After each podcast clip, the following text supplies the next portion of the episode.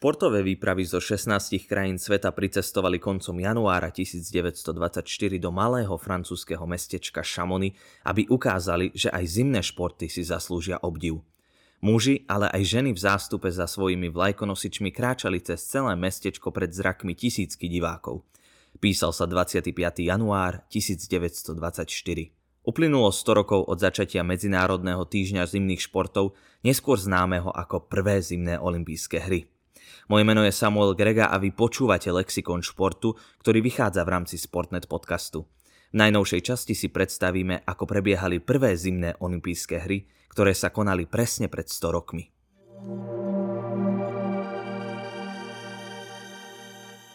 Počas obnovovacieho procesu olympijských hier sa v roku 1894 začala aj nová tradícia v podobe pravidelnej organizácie olympijských kongresov – na nich zástupcovia olympijského a športového hnutia riešili aktuálne technické, ale aj spoločenské otázky, ktoré sa priamo dotýkali olympijských hier a športu.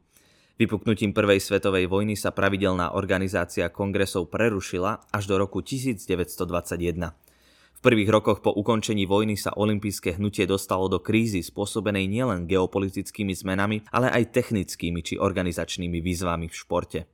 Preto sa požadoval nevyhnutný návrat k tradícii olympijských kongresov, platforme priamo určenej na diskusiu o aktuálnych problémoch a snahu o ich vyriešenie. Po 7-ročnej pauze sa Olympijský kongres uskutočnil v roku 1921 vo švajčiarskom Lozán. Rozhodlo sa tam o najbližších olympijských hrách, respektíve dvoch olympiádach a hostiteľských mestách. Delegáti prijali Olympijskú chartu ako základný a zároveň dôležitý právny dokument Medzinárodného olympijského hnutia. V rámci kongresu sa uskutočnili konferencie týkajúce sa jazdeckých hier a alpinizmu, čiže horolezectva. No predtým sa konala jedna zásadná konferencia o zimných športoch, ktorá zmenila budúcnosť olympijských hier. Okolo roku 1921 zimné športy neboli žiadnou novinkou.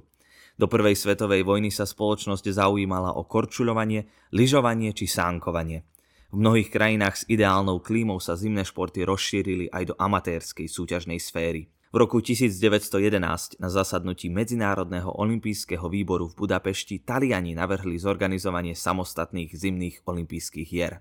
No olympijský výbor na čele s Pierom de Kubertánom si v tom čase ešte nedokázal predstaviť organizáciu zimných hier najmä po technickej stránke.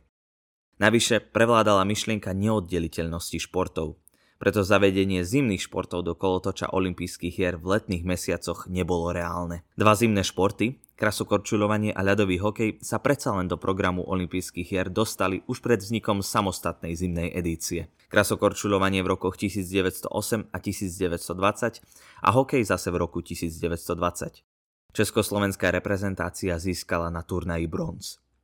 Zástupcovia samostatných zimných olympijských hier zároveň narazili na nesúhlas zo strany Švédov a Nórov. Švedi od roku 1901 pravidelne organizovali pre škandinávske krajiny severské hry, ktoré mali olympijský formát. Nóri za od roku 1892 pravidelne organizovali lyžiarske súťaže v multišportovom stredisku Holmenkollen nad Oslom. Zimné olympijské hry teda neboli v ich záujme. Otázka zimnej olympiády sa dostala opäť na pretras až v Lozán. Po dvoch dňoch rokovaní v pomerne dusnej atmosfére oficiálne padol súhlasný verdikt o zorganizovaní týždňa zimných športov. Delegáti určili rok 1924 a francúzske mestečko Chamonix ako dejisko Medzinárodného týždňa zimných športov. Aj keď sa to uskutočnilo pod patronátom Medzinárodného olympijského výboru, hry neboli súčasťou opakujúcich sa olympijských hier. Finálny verdikt konferencie sa nestretol s pochopením zo strany škandinávcov, avšak tí pomerne rýchlo zmenili svoje odmietavé stanovisko. Za zmenou stala osobnosť v podobe Piera de Couberténa, ktorý škandinávcov podpichol slovami Neobanujete, získate väčšinu medailí. Koniec januára 1924 sa nezadržateľne blížil a v Šamony vyvrcholili prípravy na premiéru zimných olympijských hier – ešte v decembri 1923 sa organizátori tešili z tuhej zimy a dostatočnej vrstvy snehu. No približne týždeň pred otvorením podujatia sa výrazne oteplilo, čo spôsobilo náhly odmek a hmlu. Napokon oteplenie vystriedali nízke teploty s novou vrstvou snehu a slnečnými lúčmi. Medzinárodný týždeň zimných športov sa mohol začať bez väčších problémov. Do Šamony prišlo oficiálne 16 národných olympijských výprav, takmer 300 športovcov, z toho 13 žien. Medzi krajinami ako Norsko, Švédsko, Fínsko, Kanada či Francúzsko sa objavili aj farby Juhoslávie a Československa. Ich výprava prišla v jednotných čiapkách na čele s priekopníkom viacerých športov v Čechách Jozefom Rostlerom Ožovským. Naši športovci si užívali vrúcne vítanie francúzského obecenstva. Na nástupe sa objavili aj lyžiari z Estonska a bobisti z Luxemburska. Avšak tí sa nakoniec na samotných súťažiach nezúčastnili preto sa do celkového počtu národných olympijských výprav nepočítajú. Na oficiálnom nástupe sa zase nemohli zúčastniť argentínsky bobisti, ktorí počas tréningu havarovali a skončili v nemocnici. Otvorenie Medzinárodného týždňa zimných športov malo olimpijský charakter. 25. januára 1924 nechýbala slávnostná prehliadka športových výprav. Muži a ženy odetí v reprezentačných farbách prechádzali celým Šamony. Domácich športovcov nadšene vítali diváci, ktorí ich obsypali kvetinami. Počas prehľadky mali športovci so sebou typickú časť výstroja. Hokejisti hokejky, korčuliari za skorčule, lyžiari svoje lyže a hráči curlingu niesli prútené metly. Rovnako nechybali príhovory, sľub športovcov a olimpijský oheň. Otvárací ceremoniál sa konal za vyhrávania vojenskej dychovky v centre mestečka pri horských penziónoch na ľadovej súťažnej ploche. Medzinárodný týždeň zimných športov sa mohol oficiálne začať. Na programe bolo 6 športov a 14 disciplín. Pre divákov bolo zaujímavé prevažne lyžovanie. Do programu boli zaradené len klasické disciplíny, teda severské, beh na lyžiach a skoky. Severania v nich potvrdili svoju dominanciu, a to najmä Nor Thorleif Haug. Takmer 30-ročný lyžiar bol výraznou postavou podujatia. Okrem prvých miest v oboch vtedajších bežeckých disciplínach na 18 a 50 kilometrov vybojoval aj zlatú medailu v severskej kombinácii a v skokoch obsadil tretie miesto. V bežeckej disciplíne na 50 km podal obdivuhodný výkon nielen on, ale všetci zúčastnení pretekári. Počas pretekov totiž teplota klesla na mínus 17 stupňov. Mrazivé počasie spôsobilo hmlu a zľadovatenie stopy. Nepriaznivé podmienky zapričinili odhlásenie amerických a britských lyžiarov, ktorí nechceli podstúpiť vysoké riziko a dobre urobili. Samotné preteky nedokončili viaceré vtedajšie hviezdy lyžovania ako švéd Per Erik Hedlund či fínsky lyžiari. Niektorí zas nedokončili pre zlomeniny či omrznuté prsty na nohách. Konečný výsledok bežeckej disciplíny na 50 km bol v prospech štyroch Nórov na čele s víťazom Thorleifom Hágom. Nóri svoju dominanciu zopakovali aj v bežeckej disciplíne na 18 km. Na prvých dvoch miestach sa umiestnil Haug spolu so svojím krajanom Johanom Grotum z Brátenom. Na treťom mieste skončil Fín Tapani Niku.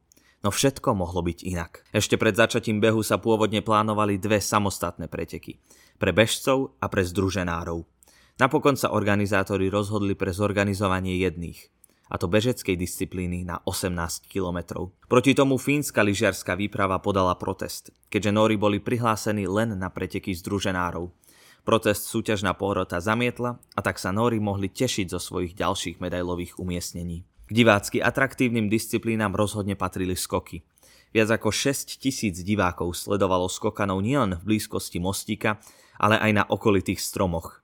Preteky sa uskutočnili na novo vybudovanom mostíku v blízkosti ľadovca Les Bossons. Skokani na ňom dosahovali výsledky, ktoré ohromovali prítomných divákov.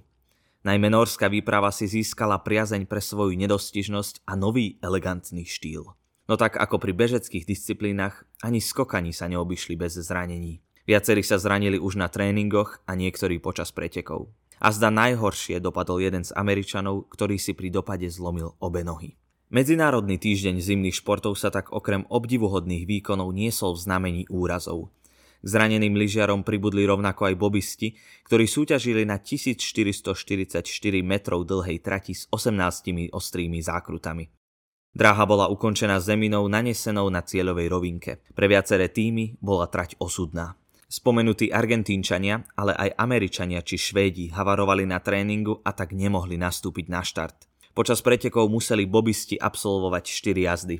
Švajčiarsky tým počas druhej havaroval tak nešťastne, že jeden zo štvorčlenného týmu si zlomil obe nohy. Aj napriek tomu sa ale mohli tešiť z víťazstva. Na Medzinárodný týždeň zimných športov sa prišiel pozrieť aj producent Jean de Rovera.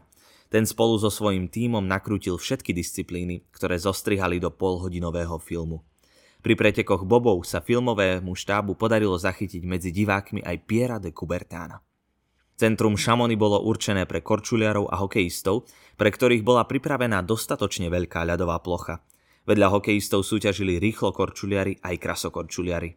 Medzi rýchlo korčuliarmi boli úspešnejší Fíni, a to najmä hrdina Klas Thunberg. Jeho bilancia bola tri zlaté, jedno strieborné a jedno bronzové umiestnenie.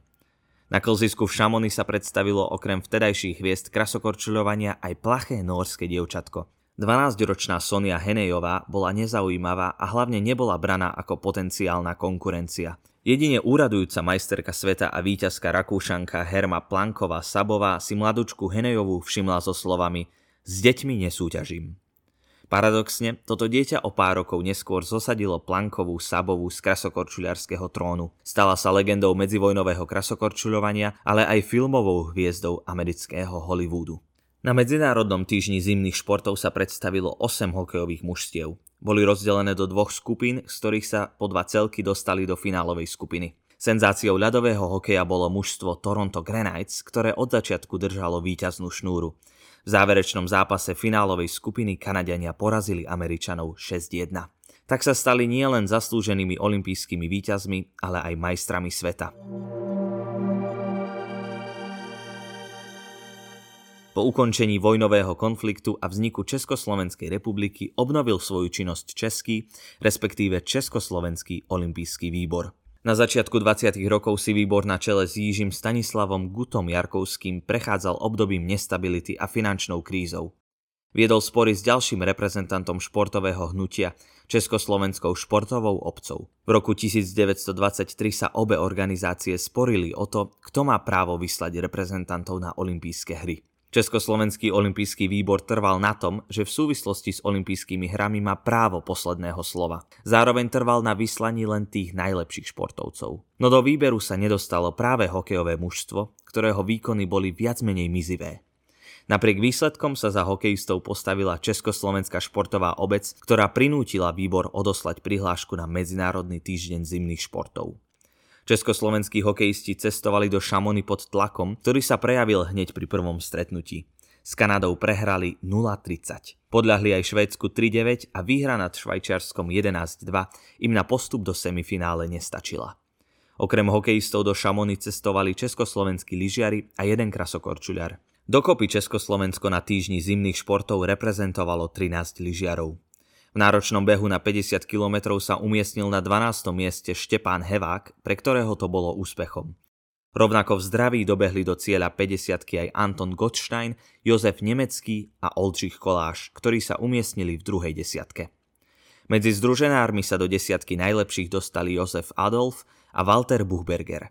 Československo malo rovnako svoje zastúpenie aj v skokoch, kde František Vende obsadil 10. miesto. Československý krasokorčuliar Jozef Slíva skončil štvrtý. No v súvislosti s ním napísal Karel Procházka.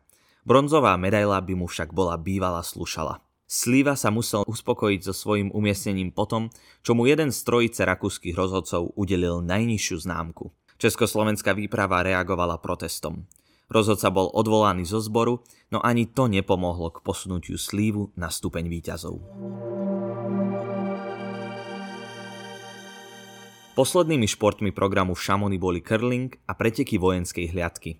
V curlingu sa predstavili len tri mužstvá zložené z postarších pánov okolo 60 Tento raz bol curling len exibičným predstavením. Na oficiálne uznanie zo strany Medzinárodného olympijského výboru si musel počkať až na Nagano 1998. Rovnako exibičným predstavením boli trojčlenné preteky vojenskej hliadky na 30 km, ktorých zvíťazili Švajčiari. Medzinárodný týždeň zimných športov sa oficiálne skončil 4. februára 1924 a bol nečakane úspešný. Organizátori v Šamoni potvrdili potenciál zimných športov. Samotné stretnutie športovcov poslúžilo k rozvoju olympijskej myšlienky a celého medzinárodného olympijského hnutia. O rok neskôr na Olympijskom kongrese v Prahe bol Medzinárodný týždeň zimných športov vyhlásený za prvé zimné olympijské hry. No a okrem titulu mesta, kde sa premiérové hry uskutočnili, sa obyvatelia Šamony mohli tešiť z enormného záujmu zahraničných turistov. Z bezvýznamného francúzského mestečka sa stalo lukratívne zimné stredisko, ktoré je aj častým miestom dojazdov etáp Tour de France. Ak vás tento diel zaujal, Lexikon športu nájdete v rámci Sportnet podcastu na Spotify a tiež na Apple a Google podcastoch. Každý pracovný deň si v Sportnet podcaste budete môcť vypočuť aj športový súhrn udalosti a v rámci výrobu portálu sportnet.sk nájdete aj chuťovky z nhl ktoré vychádzajú každý štvrtok.